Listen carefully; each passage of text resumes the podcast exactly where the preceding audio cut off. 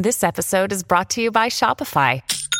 Forget the frustration of picking commerce platforms when you switch your business to Shopify, the global commerce platform that supercharges your selling wherever you sell. With Shopify, you'll harness the same intuitive features, trusted apps, and powerful analytics used by the world's leading brands. Sign up today for your $1 per month trial period at shopify.com/tech, all lowercase. That's shopify.com/tech.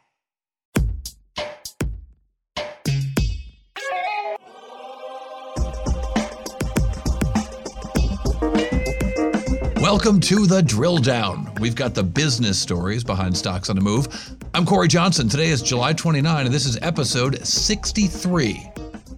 Well, just ahead, PayPal distances itself from eBay, and how one mattress maker struggles with demand.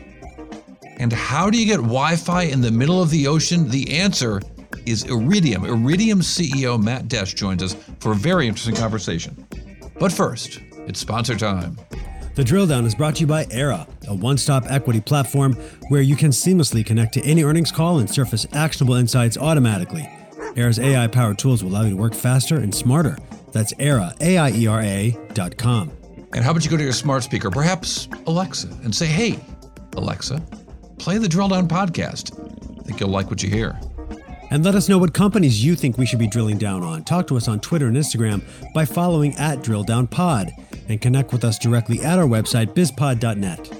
All right, I'm Corey Johnson. Welcome to The Drill Down. We've got some business stories behind Stocks on the Move, and we've got the three most important business stories today with our executive producer, Isaac Webster. Hey, Corey, let's start with GDP. U.S. GDP, let's do it. Let's start with GDP. Well, there's lots of things that are important. Who knows how to measure it? But a little philosophical moment for us today on The Drill Down. That was nice. U.S. GDP, or gross domestic product, grew at a 6.5% annual rate in the second quarter. That's up slightly from a 6.3% growth rate in the first 3 months of the year. And today's report from the Commerce Department shows the economy has risen back above its pre-pandemic level. GDP, of course, is the broadest measure of U.S. goods and services produced. Now, before we get too excited, though, the surge of the Delta variant, we're talking about COVID, is expected to slow growth in the coming months. So we will see how this pans out. All right, but let's look. So we actually got the V-shaped recovery. It happened. Yeah. 2 month recession was now the shortest recession on record for the U.S. economy. All it took was $4 trillion coming from the federal government. But right. The government action worked and kept the economy from going into recession for long. And we had the shortest recession ever and that V-shaped recovery right back. Now, next story is something this is a sector we've been talking about, electric vehicles, struggles with electric vehicle makers. And today, Trevor Milton, the founder of electric truck startup Nikola, was indicted on securities fraud charges for allegedly lying to investors about its business making commercial trucks powered by alternative fuel. Now, Milton resigned from the company last September, and he faces 2 counts of security fraud and 1 count of wire fraud, according to an indictment made public today. Now, Milton faces a maximum 25-year prison term if convicted. He pleaded not guilty to the charges and was released on a $100 million bail, or bond, I should say. A spokesman for his lawyers said Milton was, quote, innocent. Yeah, people I know who study corporate fraud were just thrilled about just that there was some activity. My friend Jesse Eisinger wrote this great book called The Chicken Shit Club, about how prosecutors just don't want to go after tough cases because they want to notch easy convictions. This happened fast, and it happened not too long after we saw a report from short sellers out detailing some of the alleged falsehoods coming from this company. Yeah. Now, finally, a third story that's really big where I am right now in Los Angeles, Scarlett Johansson suing Disney. The movie star filing a lawsuit against Disney, alleging her contract was breached when Disney released her film Black Widow on Disney Plus at the same time as its theatrical debut. Johansson was said in her suit that her agreement with Disney's Marvel Entertainment guaranteed an exclusive theatrical release, and her salary was based in large part on the box office performance of the film. Now, the Wall Street Journal points out that the suit could be a bellwether for the entertainment industry. Major media companies are prioritizing their streaming services in pursuit of growth, as we've been talking about here and everywhere else. And they're increasingly putting their high-value content on those platforms. So those changes have significant financial implications for actors and producers who want to ensure the growth in streaming doesn't come at their own expense. So I haven't seen a statement from Disney yet, but we'll definitely want to report back on that when Disney offers its own statement. Yeah, fascinating, because you know the medium matters in some ways for the pay more than the message, right? If the movie is good or bad, it doesn't matter. But she's getting paid based on where it's showing and what the box office receipts are, and it's being given away by the company online. They could have given her part of the online proceeds. They're obviously not doing that to her satisfaction. Well, that just shows how quickly all of this has had to transition, because when they struck the Black Widow deal, it was years ago. No one was predicting a pandemic, and Disney Plus was just a gleam in Disney's eye when they started developing this whole thing. So, you know, these contracts that were written that long ago, just a couple of years ago, need to be revisited now. I don't know who I'd least like to tick off, Disney or Scarlett Johansson. Definitely not the Black Widow, though. Would not want to tick off the Black Widow. You're going to lose if you tick off the Black Widow. But this is definitely see that this weekend. That's the big plan for this weekend. Wait, where are you seeing it though? In a movie theater. Okay. I want to see it with a big screen and lots of loud noises, and in a perfect world, we'll find an IMAX theater to see it in. We watched it in our living room. Really enjoyed it. But this is definitely going to be a case to watch. It's going to be interesting to see how this plays out. Corey, what stocks are you drilling down on today? One of my old favorites, Tempur Sealy International. Tempur Sealy. Tempur Sealy trades with the ticker TPX.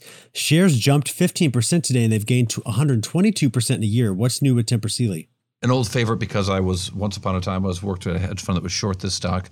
Never liked it as a short. We made money on the short side when they had an inventory problem, and quickly turned around and I bought it for my personal account because I thought it was actually a well-run company. That was many years ago. It's a different company now. Tempur-Pedic was the Apple of the mattress business when Sealy and Simmons and Serta were the kind of the regular old PC makers. Now it's all one company, Tempur Sealy. And as you heard on our show just a few weeks ago, the high-end Purple mattresses were selling like crazy. Remember that interview, Isaac? I do. Very well. Ago. It's good, yeah. One of our good ones for a change. Well, people are buying mattresses. They're buying high-end Tempur foam mattresses. They're buying high-end Purple mattresses. They're buying more affordable Sealy spring mattresses. Well, the net sales for Tempur Sealy were $1.2 billion, up 73% over last year, 62% higher than they were in 2019. Wow. So big demand in the mattress business. Not only do they have big demand, they've got a backlog. They've got a big backlog of orders. The numbers could have been higher this quarter. They just couldn't make enough mattresses. Well over $100 million worth of backlog. They're also limiting how many mattresses a lot of their retailers can have. They're on allocation. Here's the CEO, Scott Thompson. We have major customers on allocation. Getting a little hot in the kitchen, as a matter of fact. And we probably at least deferred $150 million of sales in the second quarter. So when you really look at the demand, this is a big demand problem we're working through. We have customers in the third quarter are continued on allocation, and hopefully when we get to the fourth quarter, we're expecting that we'll be taking customers off of allocation. So that was stunning to me, allocation, backlogs, and that huge demand level.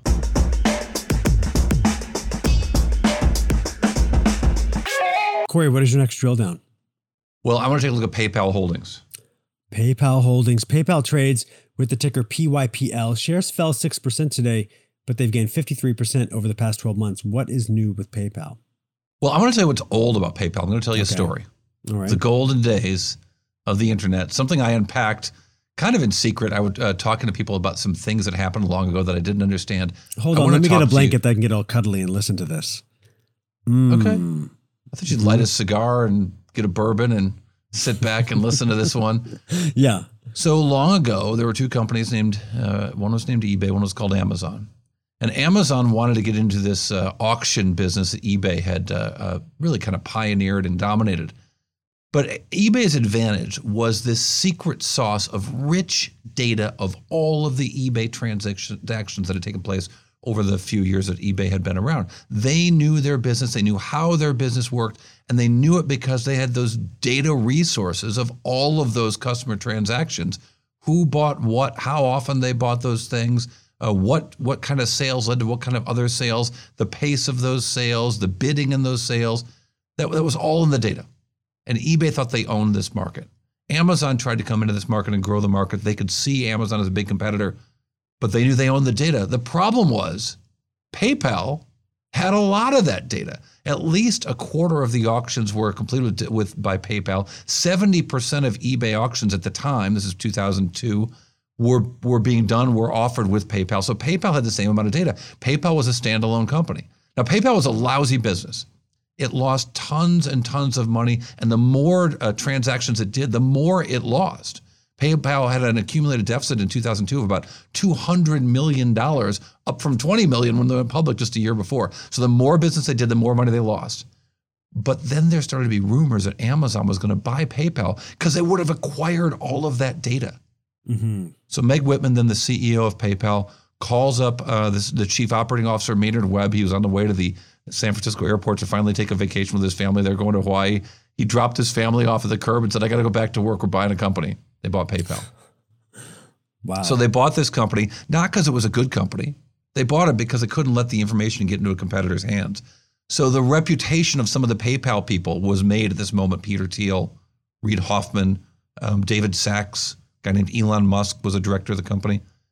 They were thought to be geniuses because they sold this business for $1.5 billion.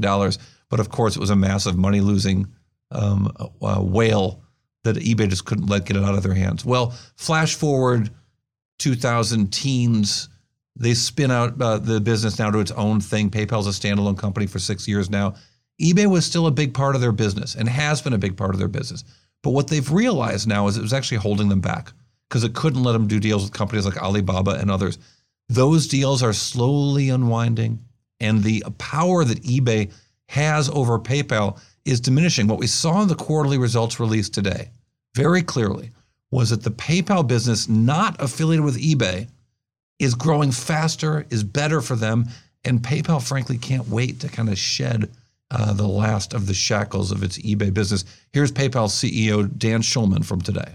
I do want to say this about eBay. Obviously, they remain a very close strategic partner for us.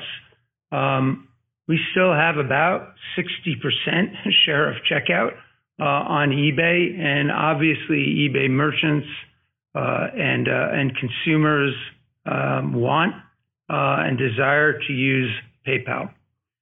If you think about, just to give perspective, historic perspective, if you think about when we split from eBay 6 years ago, eBay's revenues as a percent of our total were 26%. Of our total revenues.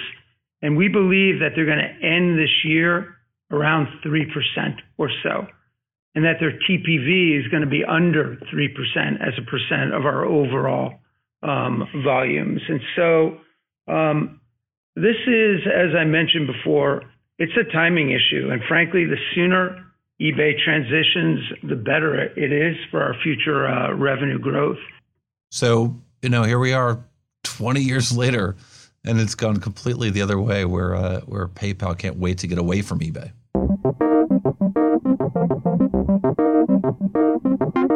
Corey, what is your next drill down? Let's look at our good friend VSE Corporation. VSE trades with the ticker VSEC. Shares fell 2% today, but they've risen 81% in a year. So tell me about VSE. They came out with earnings? Came out with earnings. We had the CEO on as one of our first CEO guests in the Drill Down podcast. Mm-hmm. And it's an interesting little business where they repair and distribute parts and so on for government, military, post office.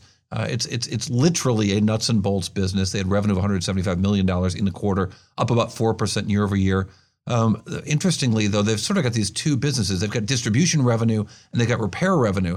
So their distribution revenue is up more than 90% year over year, Repair was only up 16%. Why is this? Well, this is sort of a story of the recovery after COVID, because the recovery after COVID, right, things came back, things that were shut down, things that were mothballed, planes that weren't in action doing deliveries or doing other things were suddenly being taken out of mothballs, put into service.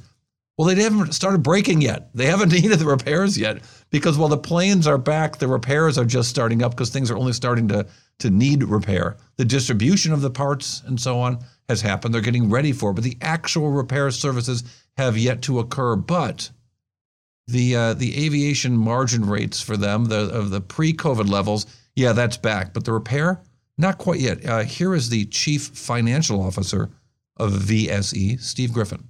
We'll see those aviation margin rates recover to their pre-COVID levels when both the repair and the distribution businesses recover to their pre-COVID levels.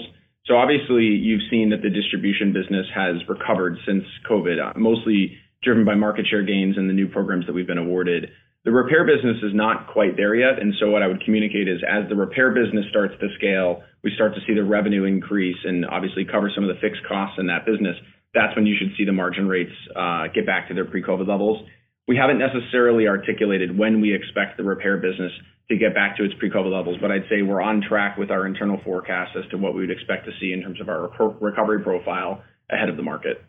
So they're not telling us when it's coming back, but they're telling us that it is coming back and it's on the way. All right, coming up next, we got a really fascinating company. Iridium has the satellites all over the world to provide phone service and Wi-Fi service for anyone, anywhere, including all the ships at sea. Iridium CEO Matt Desch joins us to talk about this super cool business. But first, The Drill Down is brought to you by Aiera. Aiera's event access and monitoring intelligence platform improves earnings season and the investor events in between through comprehensive calendar tracking, one-click event access, dynamic monitors, multicasting, and more. Powered by an advanced language processing engine, which consumes some 40,000 investor events annually across 10,000 global equities. Learn more at Aiera, AIERA.com. And remember to join The Drill Down on Twitter and Instagram at DrillDownPod. And check out our website, bizpod.net. Let us know what stocks we should be drilling down on. All right, welcome back to The Drill Down. We are joined right now by the CEO of Iridium, Matt Desch. Matt, glad to have you on. Iridium is a company that has fascinated me for a very long time. I remember an early Wired magazine article describing this thing being built. Satellites in the sky giving you mobile phone usage seemed incredible. Here we are so many years later, and this business is doing quite well.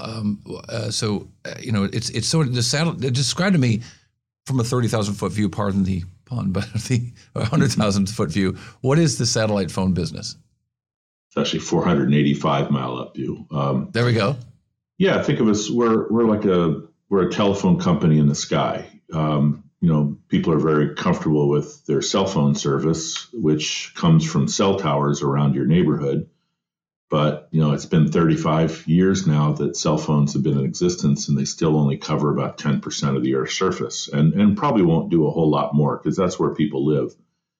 But people don't stay where they live. They move out beyond that. They move out in remote places. And from there, you need a signal from space to be able to connect to you, so that you can talk or connect to the internet or track things or whatever you might want to do. And that's what we were created to do.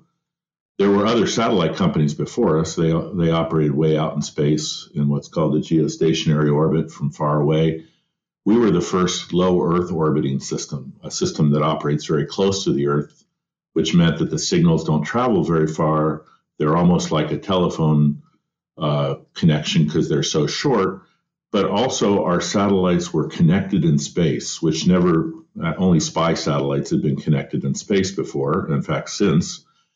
So we had 100% coverage of the planet. There were other satellites that kind of covered a region, but we covered everything from the North Pole to the South Pole and everything in between. So as a result, you're right, we have an interesting history, but we've been growing like a weed for the 21 years or so that we've been in commercial operation.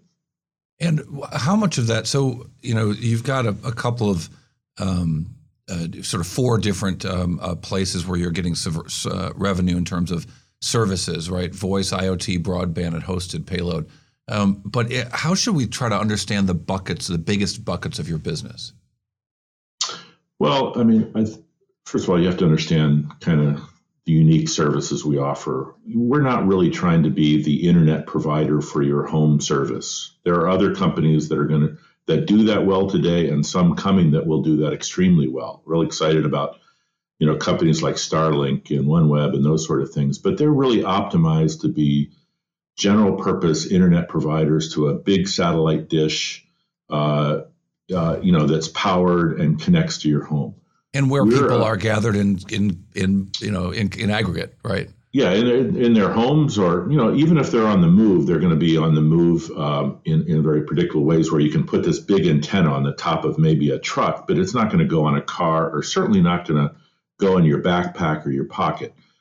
We're more of a mobility company. We're about how do you make a connection to things that are smaller than the palm of your hand. You know, our antennas are typically the size of the end of your thumb, you know, so you can build that into all kinds of really small things, and you can track people and assets and buoys and animals and all that sort of thing. And therefore, we're more about making the connection than we are about providing some sort of a big internet pipe to you.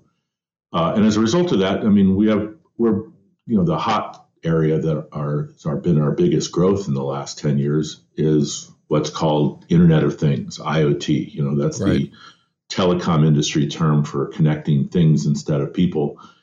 And that's where we've been growing. I mean, we almost had 90,000 new subscribers last quarter. That would have been a good year a couple of years ago. And now it's really, really expanded fast.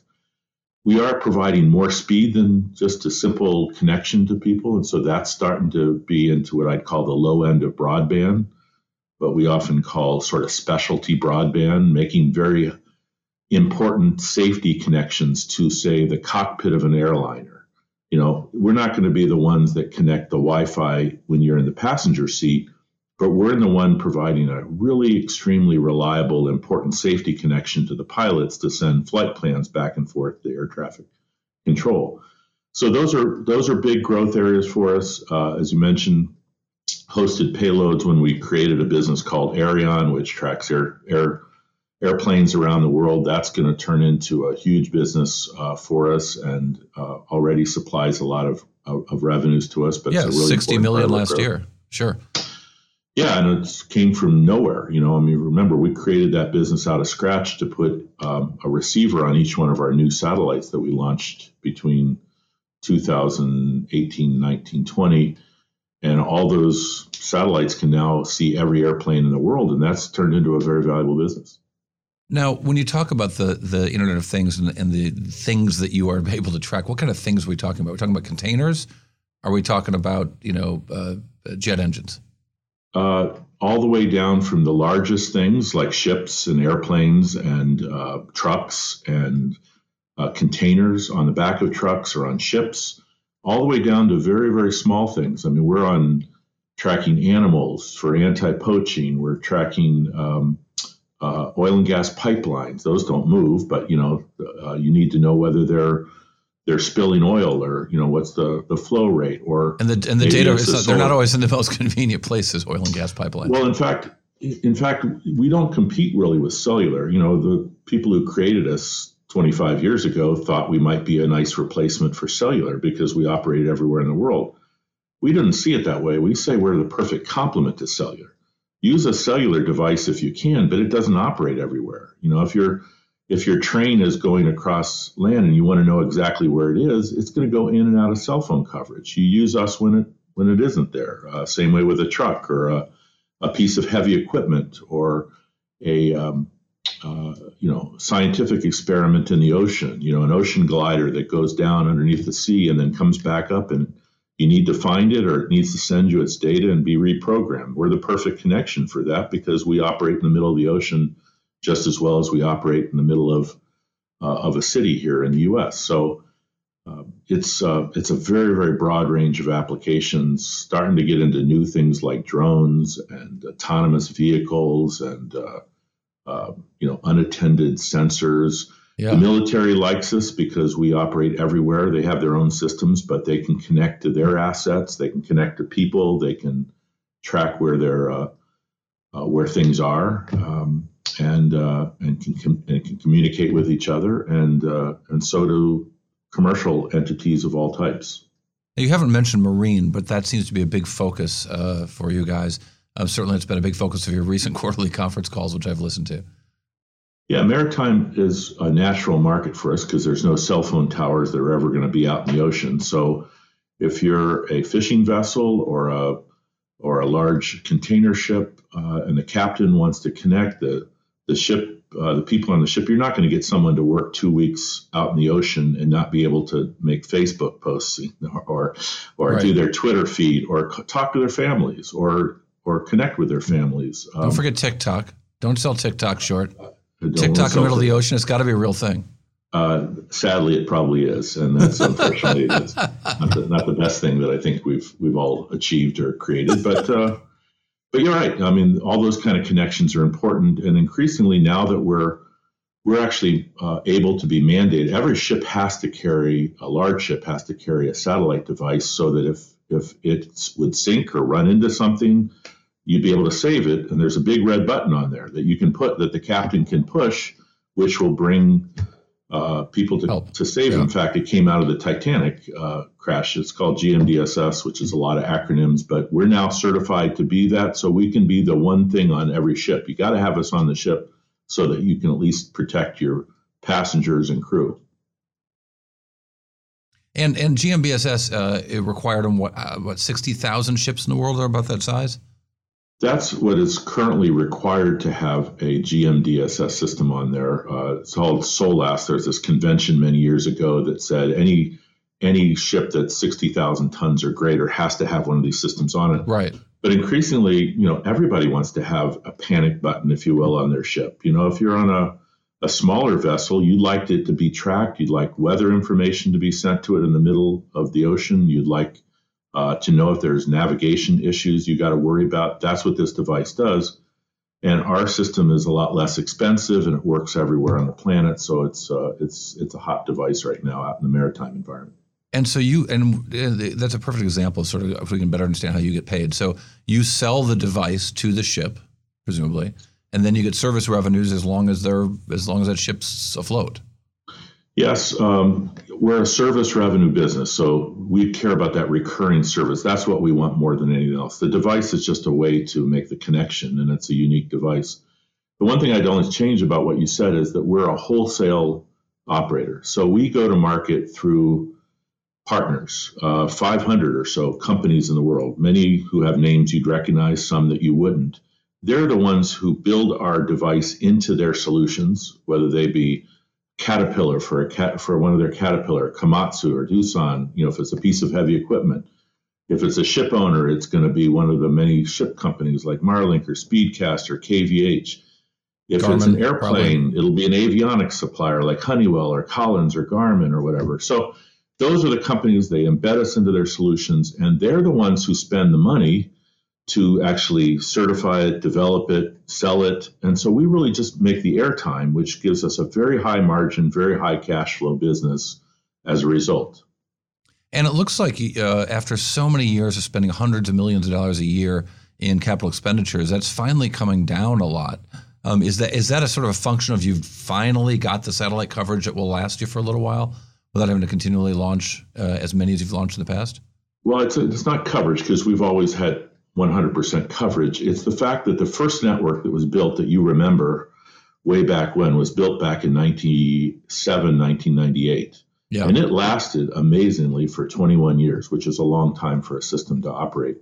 We had to replace it, so we had to spend a lot of money to replace it. But our new network is now going to last another 15 to 20 years, right? And we don't really have to replace it anytime soon. So we're in a CapEx holiday. We're promise at least 10 years of very low capital requirements that we have.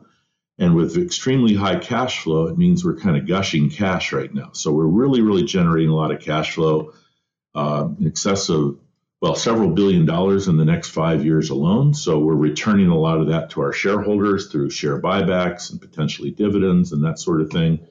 And still have, paying down our debt, deleveraging, really getting that financial house to the place where we dreamed it would be 20 years ago, 25 years ago. It just took a long time to get there because it's such a CapEx intensive business. And probably a little easier to get there the second time around once you've proven the concept and you've got some paying customers and you've got money coming in the door. That's right. I mean, the nice thing about our business, our customers join us and then they don't really turn it off because there's not a good alternative to them that really does what we do. So we have long customer relationships. They become recurring customers. We keep adding customers. We're up over 1.6 million now. And growing at, as I said, like almost grew 100,000 subscribers just in the last quarter alone. Each quarter we add lots more subscribers. They end up adding a lot more service revenue, and that all falls to the bottom line since we're pretty much a fixed cost business. And let me know about sort of the biggest growth areas. Where is the areas that can really kind of accelerate this growth? Which has gone nicely. I mean, you did $583 million in revenues last year. But, where is the growth really going to happen here? So, we're just brand new to this sort of specialty broadband area. So that's an area of particular growth to us, as is IoT has been a longstanding growth area. The one specialty broadband is defined as? It's these unique safety applications, like the cockpit of a commercial airliner, needs to have us in there to talk to the pilots. That's specialty broadband, as opposed to what I call commodity broadband in the back of the airplane, which is a big Wi-Fi connection that's shared by all the passengers. Right. That's a different company that supplies that. We would never be the one to do that. The one area that we haven't talked about that we're really particularly excited about is what I call the consumer business. A number of our partners have taken our products and have boiled them down to smaller than the size of your hand, and have made it a great connection point for your iPhone or your Android phone to connect wherever you are in the world. So while you won't connect through a cell tower, you'll really connect through our satellite in space, and you'll be able to do a lot of what you were able to do before. You might be able to talk, but you certainly can text. You can send information back and forth easily. We're now looking to boil ourselves down, really down to the size of a chip, so that we can even be embedded in smartphones. And that would allow us to work in anybody's pocket, in the device that you're comfortable with. There will be nobody lost, like in the movie Lost, or like in the show Lost, because you'll end up having good cell phone connections pretty much wherever you are. You can certainly text wherever you happen to be. That's kind of the future for us, and we really think just making a connection to things without even a device in the middle of the way, because the devices themselves can actually talk the language of our satellites. That's the exciting potential for us. Yeah, I mean, you see these devices. I mentioned Garmin in passing just because I know of the devices that hikers will use, or rock climbers or something, where they can use a specialty device, phone, walkie-talkie type device that connects using Iridium that allows them to be wherever they are and have a degree of safety that wasn't available before. Garmin has just really embedded us across a number of their products now, and they're coming out with other devices that integrate with their whole suite of personal communication devices, and they're expanding all over the world. They're certainly one of the highest volume partners we have, and others have been attracted to that consumer space as well. A new one called Zoleo has come in that has really done very well. There's a bunch of companies in Silicon Valley and others who are taking us and building us into other kinds of devices. And you can see us into game cameras and, collars for tracking animals and all those sort of things that can really be high volume products that can make a connection anywhere in the world. And therefore be a really, really important service to their customer who really is worried about their safety or security or tracking their assets when they're off the grid. And their dumb dogs get it. Matt Desch, Thank you very much. Matt Desch is the CEO of Iridium Communications. We appreciate your time. All right, coming up next, the drill down bite, that one number that tells us a whole lot. We're going to give you that exact customer count for Iridium, where they were total billable customers at the end of the last quarter. A giant number growing fast. We'll tell you how fast it's growing, but also give you that exact number. That is the drill down bite when the drill down continues. The drill down is brought to you by Aiera, a one-stop equity platform where you can seamlessly connect to any earnings call and surface actionable insights automatically. Aiera's AI-powered tools will allow you to work faster and smarter. That's Aiera, AIERA.com. And we hope you're listening to the Drill Down podcast as a subscriber, as a follower of the Drill Down. Of course, you can do that at any of your favorite podcast platforms, not least of which Spotify, iTunes, TuneIn, Pandora, Alexa, with Amazon, Stitcher, iHeart. But make sure you hit that subscribe button and follow every show. And let us know what companies you think we should be drilling down on. Talk to us on Twitter and Instagram by following @DrillDownPod and connect with us directly on our website, bizpod.net.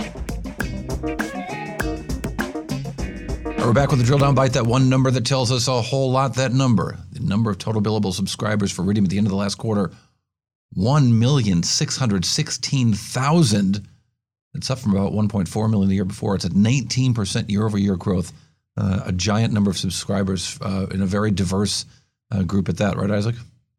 Very much so. And listen, this is what happens when you build a product that people want and need. Even if they didn't know they needed it before it was built. Yeah. That's the whole point. All right, well, thank you for listening to Drill Down. I'm Corey Johnson. Isaac Webster is our executive producer. Ben Wilson is our editor extraordinaire. The Drill Down is a production of the Business Podcast Network.